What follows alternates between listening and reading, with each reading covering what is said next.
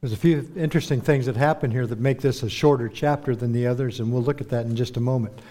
But as we begin to study in this, we have Pharaoh, the leader of the nation of Egypt. And last time we looked at Exodus, he was asked two big questions in Exodus chapter 10. Verse 3 Moses and Aaron, it says, came to Pharaoh, and they said to him, Thus says the Lord God of the Hebrews. How long will you refuse to humble yourself before me? Let my people go that they may serve me. How long, Pharaoh? It's really from, from Yahweh. Then Exodus chapter 10, verse 7.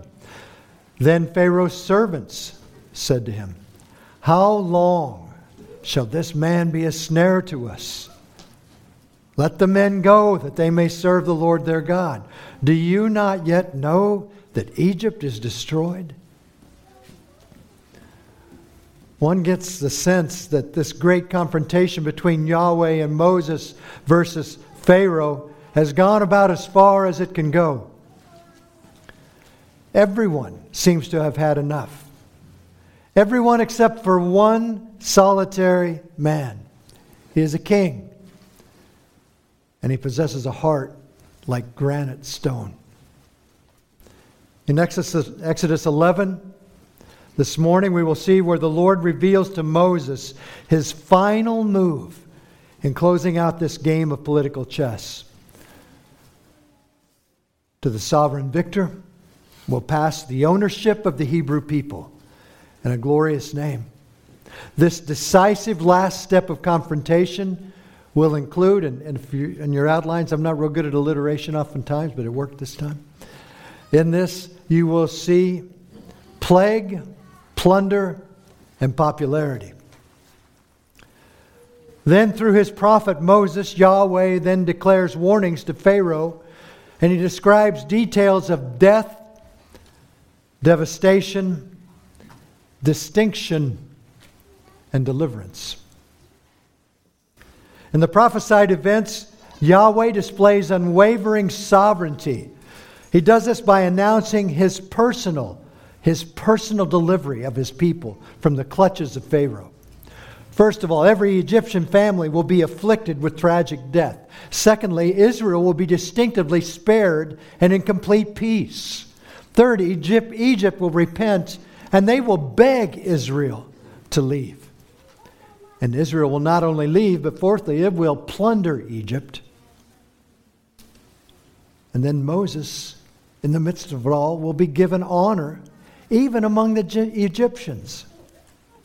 And then finally, as we have seen over and over again, Yahweh retains complete control of the heart of Pharaoh. Let's pray and ask the Lord to, to speak to us this morning. Heavenly Father, we thank you for your word. So many of your scriptures speak about it, about itself as being living and active, sharper than a two edged sword, for being a light to our path, for being a, a, a balm, a soothing ointment for us, as being that which breaks a rock in pieces, a hammer which breaks a rock in pieces. Lord, all of these things are just our meager ways of trying to describe the indescribable, the power and essence of you speaking to us through your word. So, Father, please open it up to us today. Please give us understanding.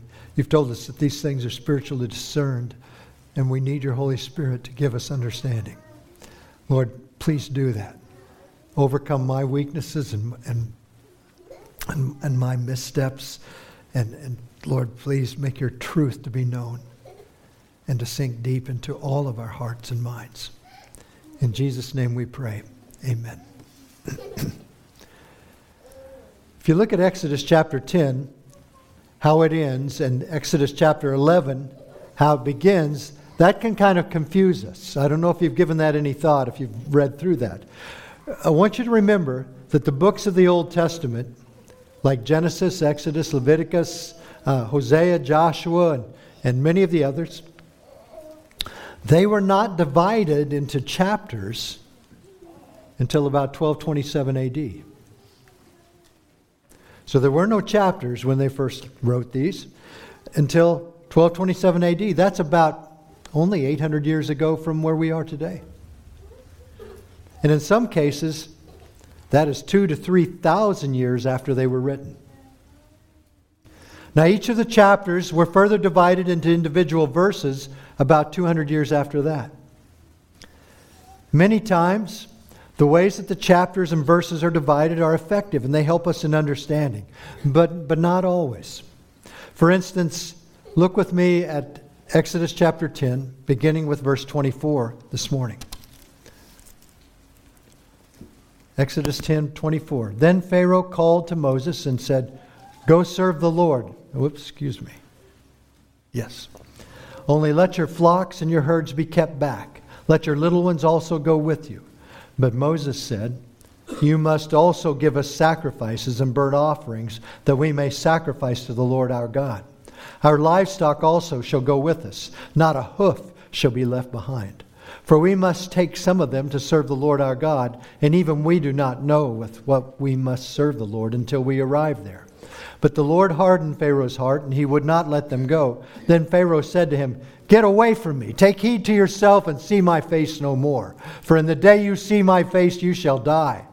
So Moses said, You have spoken well. I will never see your face again. When we finished at that point, how many of us Perhaps without really thinking about it, we assumed that that was Pharaoh and Moses' last moment, that they had had enough of each other and they had parted ways. Well, interestingly, good news is that confrontation didn't end at the end of chapter 10. We have something here that's rather unique in Exodus. You see, if it had ended there, then the prophecies and warnings of Exodus 11 would be out of sequence, and the threats made by Pharaoh and the declarations made by Moses would make no sense either. The first three verses of Exodus chapter 11, verses 1 through 3, are actually like an inserted paragraph to help us understand what is happening. Albert Barnes said this. He said the first three verses of this chapter are parenthetical. Before Moses relates the last warning given to Pharaoh, he feels it right to recall to his readers' minds the revelation and command which had been previously given to him by the Lord. End quote. In other words, verses 1 through 3 are filling us in on what the Lord had prepped Moses for prior to this final confrontation. That confrontation begins in chapter 10, verse 24. It's sort of like an aside in a play. How many of you have been to a play with live actors on stage? Occasionally you have what's called an aside. In an aside, it's where the character stops the play, and usually all the other characters freeze, and he begins to fill the audience in on some of the important details concerning the events going on. The commentary from Jamieson, Fawcett, and Brown reads And the Lord said to Moses, as the verse begins, should read rather, the Lord had said unto Moses. It may be inferred, therefore, that he had been apprised that the crisis had now arrived, that the next plague would so effectually humble and alarm the mind of Pharaoh that he would thrust them out thence altogether. And thus the word of Moses must be regarded as a prediction. And that's not unique. MacArthur, Adam Clarke, John Calvin all agree that these three verses were inserted. So we're going to look at verses 1 through 3, and we're going to read this aside that Moses gives us. Here he explains the background of what Yahweh had told him prior to this final confrontation with Moses that begins in Exodus, Exodus 10 24 and extends until chapter 11, verse 8. So there's overlap in this chapter break. And I hope that hasn't been terribly confusing. But I wanted to offer that up to help us understand a little bit about what was going on and how it's not uh, as confused as it may seem. So, verses 1 through 3 Yahweh's preparation of Moses. He begins to speak to him about a plague. The Lord had said to Moses, Yet one plague more I will bring upon Pharaoh and upon Egypt. Afterward, he will let you go from here. When he lets you go, he will drive you away completely. This is the first use of a very specific Hebrew word for plague. It can also be translated as a blow, as a strike or a wound. Motiers says the nine preceding acts of God, the nine plagues that have come so far, were probationary exercises. The Lord, who knows all, made no secret that the first nine plagues would not lead to Israel's deliverance. The tenth act of God would succeed where the others had failed. End quote. This tenth strike, this plague, will be so effective that Pharaoh will not simply acquiesce and say, Okay, you may go, I'll let you go. The more accurate translation is literally that he will send you away. We know this is what the author means because Yahweh then gives clearer description and says in that verse, Pharaoh will drive you away. And that means exactly what it says. It can be translated as cast away, expelled, thrust out. And to make sure the message is clear, God even adds the word completely there at the end. They will be thrust out completely, they will be out of here. Verse 2 Speak now, God tells Moses, in the hearing of the people, that they ask every man of his neighbor and every woman of her neighbor for silver and gold jewelry. The second part of God's instruction to Moses is plunder. Plague then plunder. This act on Israel's part is best understood as it reads in most translations. They ask of the people rather than the word borrow. Again, Barnes gives clarity to what is happening. He says the Egyptians had made the people serve with rigor. And the Israelites, when about to leave the country forever, were to ask or claim the jewels as a just, though very inadequate, remuneration for services which had made their lives bitter. End quote. Every Israelite, everyone is commanded to ask from his and her Egyptian neighbors for their most valuable treasures. This amounts to an odd sort of voluntary plundering. The Israelites were not instructed to ask for food or for extra shoes or cooking utensils or, or tools or clothing, uh, something practical that maybe would help them along their way. No, they are to ask and be given articles of jewelry, of gold and silver. The riches of Egypt would be poured into the hands of the slaves who had served them. The gold and silver would be eventually used by the Israelites in both the wicked practice of idolatry and the true act of worship of Yahweh. The voluntary pillaging of Egypt was indeed it's a strange and an amazing miracle. But it is also one that Moses had been told of in advance by Yahweh. And we can look way back in Moses' life. During Moses' day as a simple shepherd, caring for his father in law's sheep on the backside of this desert. He's a nobody, nowhere, doing a hired man's job. Exodus chapter 3, 21. At that moment, God says, And I will give this people favor in the sights of the Egyptians. And it shall be when you go that you shall not go empty handed. God had told Moses that's what would happen. They would walk out of there not empty handed. Verse 3 And the Lord gave the people favor in the sight of the Egyptians. Moreover, the man Moses was very great in the land of Egypt, in the sight of Pharaoh's servants, and in the sight of the people. Thirdly, he would have popularity. The Lord's next step is one he has demonstrated several times already. I would call it heart work. But this time, instead of a hard heart, he gives the Egyptians a change of heart to be kind and generous, gracious toward the Israelites. Now, picture what is literally happening here. Suddenly, the entire nation, including Pharaoh, will not only now allow the Israelites to leave, they will desire them to get out as quickly as possible and never return. And as the Israelites leave, the Egyptians are not going to taunt or mock or throw rocks at them. the Israelites will leave with respect and honor from the nation that they once served as slaves. This is really, if you stop and think about this, this is unbelievable how this could happen. To top it off, the citizens of the nation of Egypt will dig deep into their own pockets and ensure that the Israelites don't leave empty handed. Instead, they will leave with Egypt's dearest treasures in their travel bag. It's as dramatic and bizarre a turnaround as any fiction writer could write. But this is real life.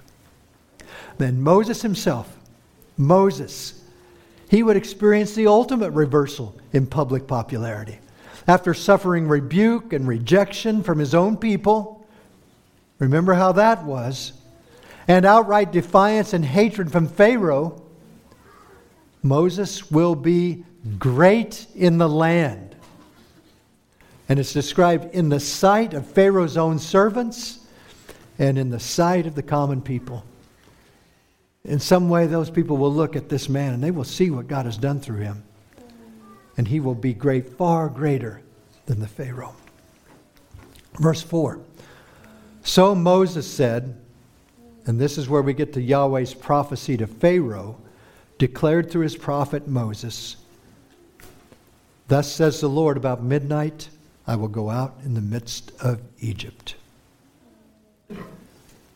And every firstborn in the land of Egypt shall die. From the firstborn of Pharaoh, who sits on his throne, even to the firstborn of the slave girl who is behind the handmill, and the firstborn even of the cattle. The prophecy begins with death. This plague of death really has three very ominous and judicious components. The first is something that is missing. You see, there is no command here from Yahweh through Moses to let my people go. That luxury is evidently past. Judgment is come, and the sentence of death is certain.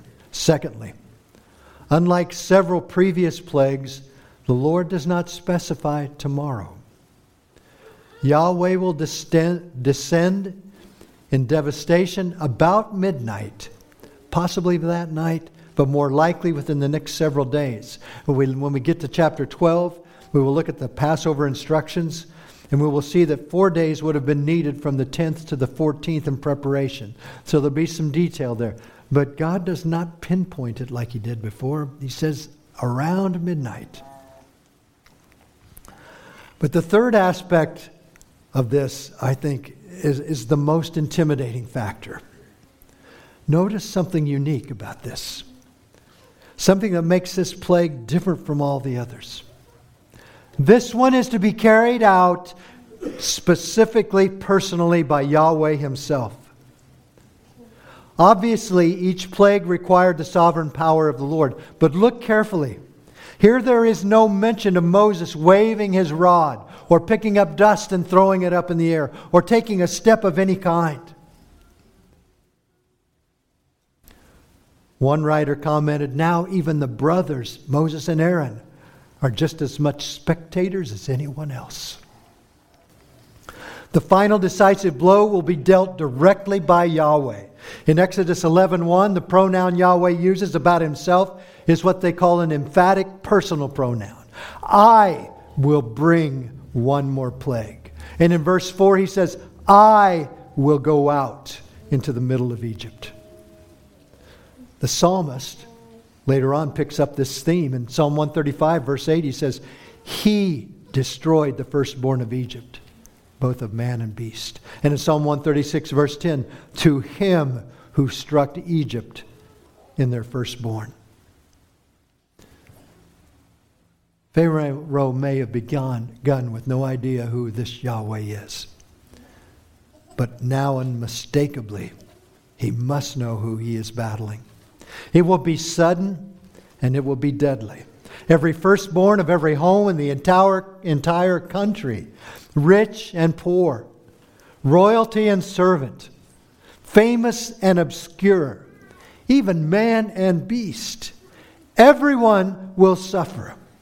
Even what small amount of livestock still existed in this destroyed nation will suffer this fate. And the targeted firstborn of Pharaoh, his own son, that son was supposed to someday ascend to rule as political, military, and even the religious ruler of Egypt.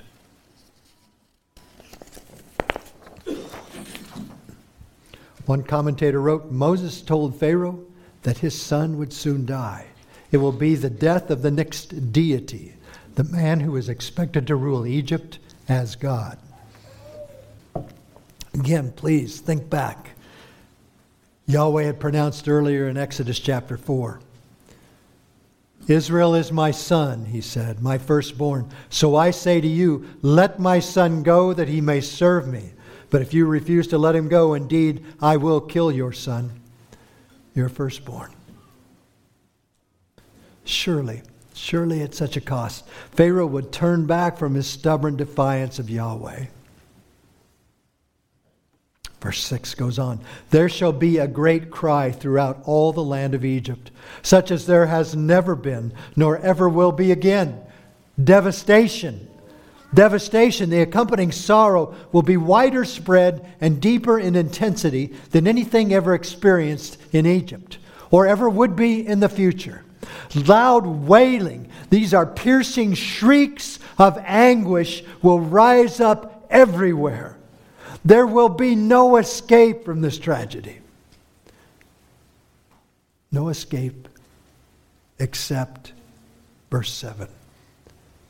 Not a dog, shall growl against any of the people of Israel, either man or beast, that you may know that the Lord makes a distinction between Egypt and Israel. The distinction. The distinction. But not a dog shall growl. There will be screams of anguish echoing from every home in the city and country. But in the community of God's people, there will be peaceful silence. Not even the sound of a single barking dog. This is really an interesting way to say this. Many of you have dogs in your home or just outside. We, we've had some, and we had one in particular that I, I'm convinced if I just yawned back in the bedroom, that dog who was out in the garage could hear it and we begin to bark and go crazy. It, it just is so in tune to any sound out of the ordinary at night. And others that we've had have been similar to that too. Maybe some of you can have experienced that. But this is such a graphic depiction.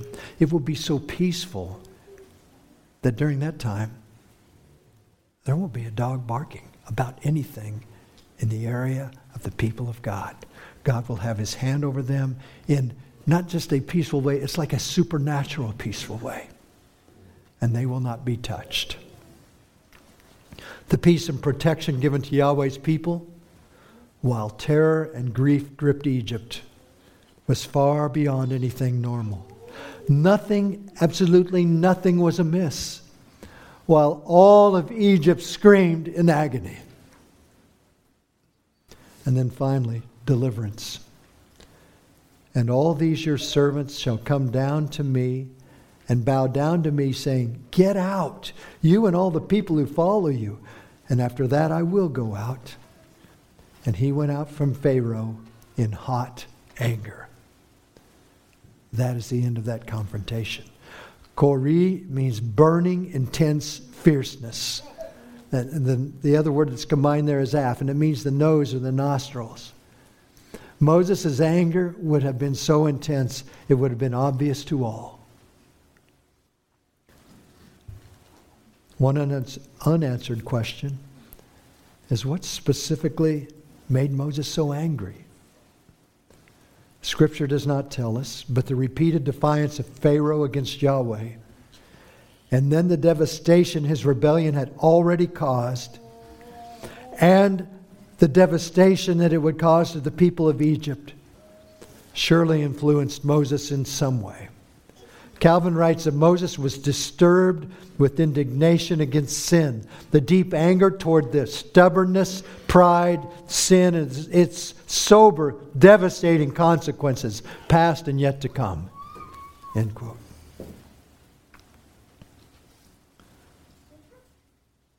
Now we find them on the precipice of Yahweh's purpose. A precipice is defined by Webster as a falling headlong, a steep descent. Pharaoh and his unfortunate nation are at the brink of falling into an abyss of total disaster. Yahweh's prophecy, verse 9. Then the Lord said to Moses, Pharaoh will not listen to you. Yahweh's purpose, that my wonders may be multiplied in the land of Egypt. As Exodus chapter 10 demonstrated, the purpose behind Pharaoh's refusal to listen was not of Pharaoh, it was of Yahweh.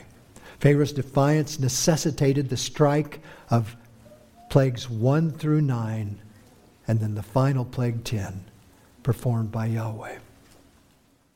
The stage is now set. In verse 10, we find three final pieces in place. Verse 10 Moses and Aaron did all these wonders before Pharaoh. And the Lord hardened Pharaoh's heart, and he, Pharaoh, did not let the people of Israel go out of his land. Moses and Aaron did all these wonders before Pharaoh. They were obedient completely to the very letter.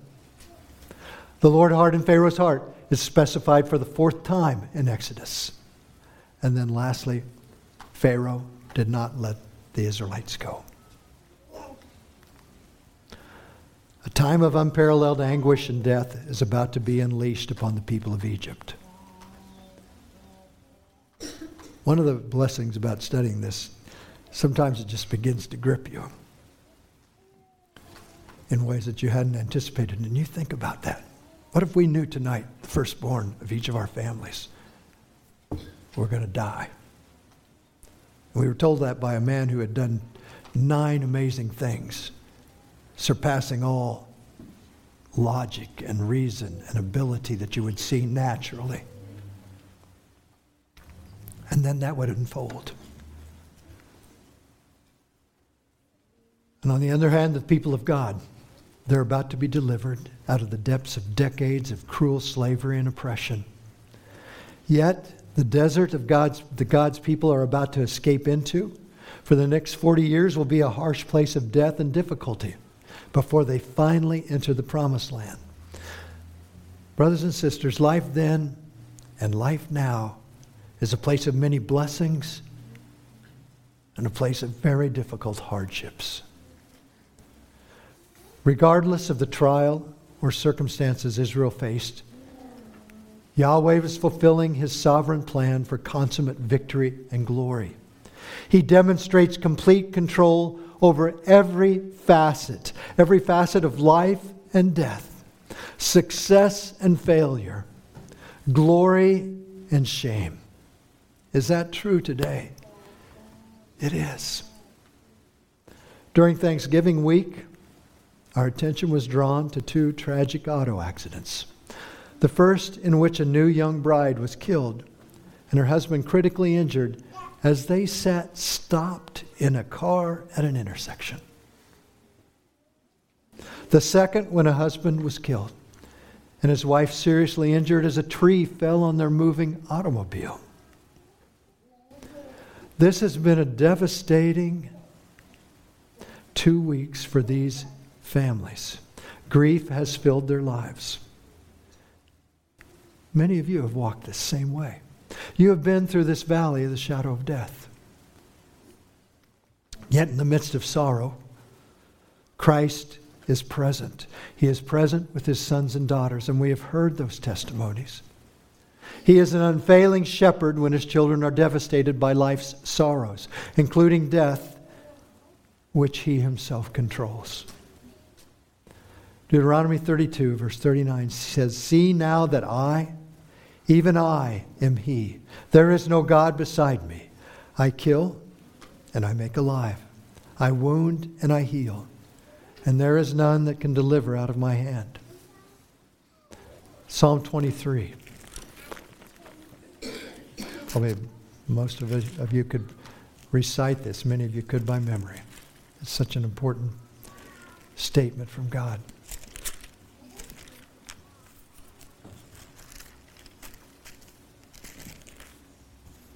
The Lord is my shepherd. I shall not want. He makes me to lie down in green pastures.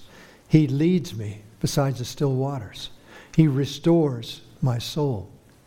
He leads me in the paths of righteousness for his name's sake. Yea, though I walk through the valley of the shadow of death, I will fear no evil, for you are with me.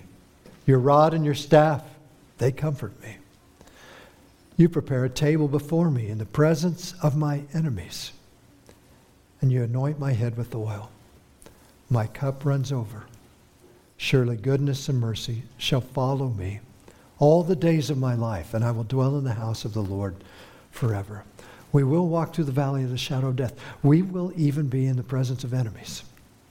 But the Lord is with us. He guides us for His purpose. See, men and women, I think, generally experience the truth of God's sovereignty in one of two ways. Yahweh is absolutely sovereign. God's people see and are convinced of God's sovereign hand in carrying his people through every trial, no matter the size of the opposition or the depth of grief. Habakkuk 3, we read in verse 17 Though the fig tree does not bud, and there are no grapes on the vines, though the olive crop fails, and the fields produce no food, though there are no sheep in the pen and no cattle in the stalls, yet I will rejoice in the Lord. I will be joyful in God my Savior. The sovereign Lord is my strength. He makes my feet like the feet of a deer. He enables me to tread on the heights. Daniel chapter 3 verse 16 through 18. Three Hebrew young men have been put on trial. And the king is threatening them. And they say, Oh, Nebuchadnezzar, we have no need to answer you in this matter. If this be so, our God, whom we serve, is able to deliver us from the burning fiery furnace, and he will deliver us out of your hand, O king. But if not, be it known to you, O king, that we will not serve your gods or worship the golden image that you have set up. In 2 Corinthians 12, Paul wrote, Concerning this thing I pleaded with the Lord three times that it might depart from me. And he said to me, My grace is sufficient for you, for my strength is made perfect in weakness. Therefore, most gladly, I will boast in my infirmities, that the power of Christ may rest on me. Therefore, I take pleasure in infirmities, in reproaches, in needs, in persecutions, in distresses, for Christ's sake. For when I am weak, then I am strong. That is it. When we are weak, Christ is strong. But another way in which men respond to the sovereignty of Yahweh has been described here as we've marched through Exodus. With defiance of God, which results in complete loss. Continued resistance to the Lordship of Jesus Christ will result in the loss of everything we value and love. Moshe writes The sequence of plagues illustrates the awesome biblical truth that the final issue for recalcitrant humanity is to come face to face with God. It is appointed for men to die once, and after that to face judgment. William Ernest Hensley, Henley wrote a poem, and I want to read a couple of lines from it. It's called Invictus. He wrote, It matters not how straight the gate, how charged with punishments the scroll. I am the master of my fate. I am the captain of my soul. In my days as a high school rebel, and College Fool. That sounded like such a noble piece of literature. Now, through the truth of Scripture and the lens of the Holy Spirit and my own experiences of over 60 years of life, I see it as the raving of a fool. Luke 12 20 reads, But God said to him, You fool, this very night your soul is required of you. Psalm 103 says, For a man, as for man, his days are like grass as a flower of the field, so he flourishes, and when the wind has passed over it, it is no more, and its place acknowledges it no longer. A warning of destruction. Vance Havner told a story about a church member who didn't like the sermons he preached about hell. Preach about the meek and lonely Jesus, this member told him. Havner's reply That's where I got my information about hell. The setting I want to finish with here briefly is in Luke chapter 16.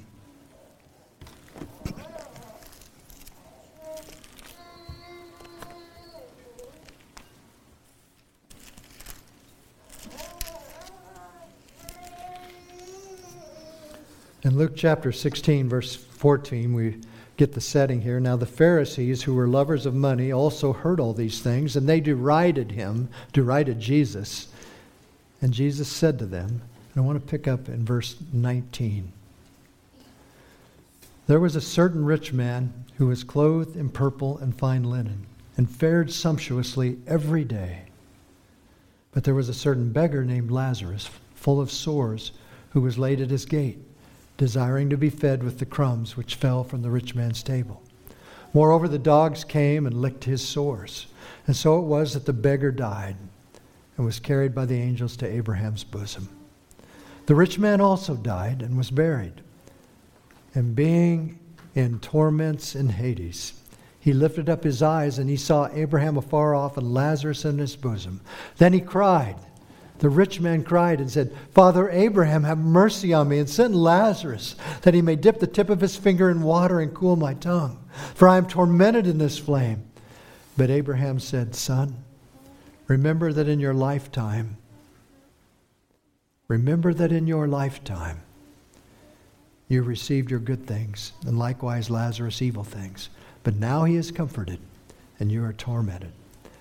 And besides all this, between us and you, there is a great gulf fixed, so that those who want to pass from here to you cannot, nor can those from there pass to us. And then the rich man said, I beg you, therefore, Father, that you would send him to my father's house. For I have five brothers, that he may testify to them, lest they also come to this place of torment. And Abraham said to him, They have Moses and the prophets. Let them hear them. And he said, No, Father Abraham, but if one goes to them from the dead, they will repent. But he said to them, If they do not hear Moses and the prophets, neither will they be persuaded, though one rise from the dead. We could go through the scriptures. We could go to Matthew uh, over and over again. We have the wheat and the tares, the dragnet cast into the sea. We have the wedding feast. We have Second Thessalonians 1 uh, where we speak, it speaks of flaming fires of vengeance on those who do not know God and do, do not obey the gospel of our Lord Jesus Christ. The scriptures give us a very dire, strong warning. Moses was giving that same warning, in essence, to Pharaoh repent, let these people go, obey Yahweh. But he would not, he refused. And I believe we have an application here that we cannot live that way either. The time will come around midnight and disaster will fall, and there will be no escape. I pray that the words of Yahweh, spoken and written through Moses and through Jesus, address what you do with the rest of your brief and fragile life. Let's pray. Heavenly Father, we come to you and ask that you would show us the truths about life, about what you have ordained from the beginning of time to save those who would look to, look to you in faith and repent, that would believe on you and escape destruction and judgment. Father, I know that this, this theme is, is very unpopular in our day and age. Maybe that's why we have so many shallow professing believers and, and many who are just nones. They want to have nothing to do with God. But Father, I pray that your word would grip us and that you would speak to us of the of the, the tragedies, the darkness, the sin, and what it does for eternity. And that you also would grip us. Lord, please Show us the way of life. Show us the glorious Son that you've sent as a man who humbled himself and became obedient to death, even the death of the cross. Therefore, at the name of Jesus, every knee will bow. Someday, every knee will bow of those in heaven and those on earth and those under the earth. And every tongue will confess that Jesus Christ is Lord. Some in joy and thanksgiving and praise to you as you come, and some in terror, knowing that they are your enemies and will be subject to condemnation and judgment for eternity. Lord, uh, please move in hearts here. Those that are saved, move us, Lord, to be compelled to speak the only words of hope. And those who are unsaved here, Lord, please, please, Father, have mercy and awaken their hearts to see you. In Jesus' name I pray. Amen.